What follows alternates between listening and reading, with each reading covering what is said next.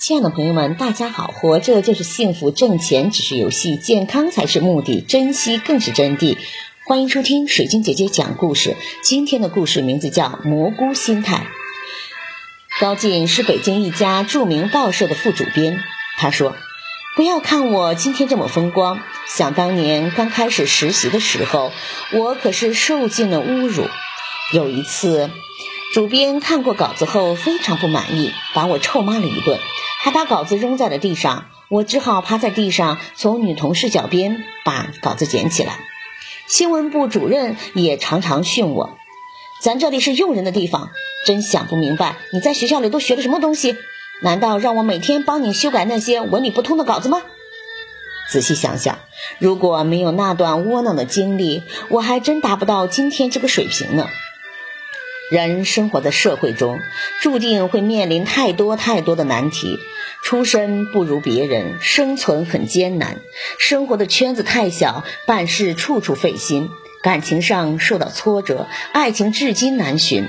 似乎处处都有绊脚石，令你头疼不已。这时候，你要具备一种蘑菇心态，学会忍受一些不公平的待遇。别人越是忽视你。或自己受挫折越大，就越不要消沉。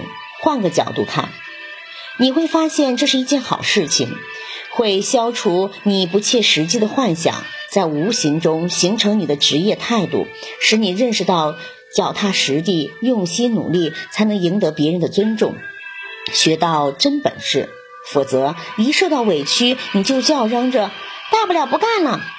只能被视为不成熟的表现，也难逃光荣离职的命运。著名笑星赵本山在小品《我想有个家》里有一句经典台词：“人生就像一杯二锅头，酸甜苦辣别犯愁，往下咽。”话很风趣，道理也很实在。没有品尝过寄人篱下的滋味，听不到风凉话，看不到冷脸。过多的奉承让你形成发育不全的性格。突然某一天，你背靠的大树倒了，你开始失宠，在坑坑洼洼的路上，你绝对不如别人那样行走自如。每天，我们都应该心平气和地面对生活中的种种苦难和不如意。苦可以折磨人，也可以锻炼人。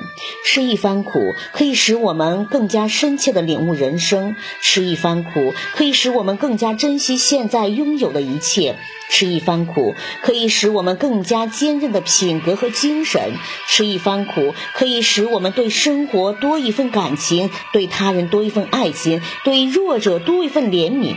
那么，从现在起，改变我们的心境，不生气，不抱怨生活。感谢收听，再见。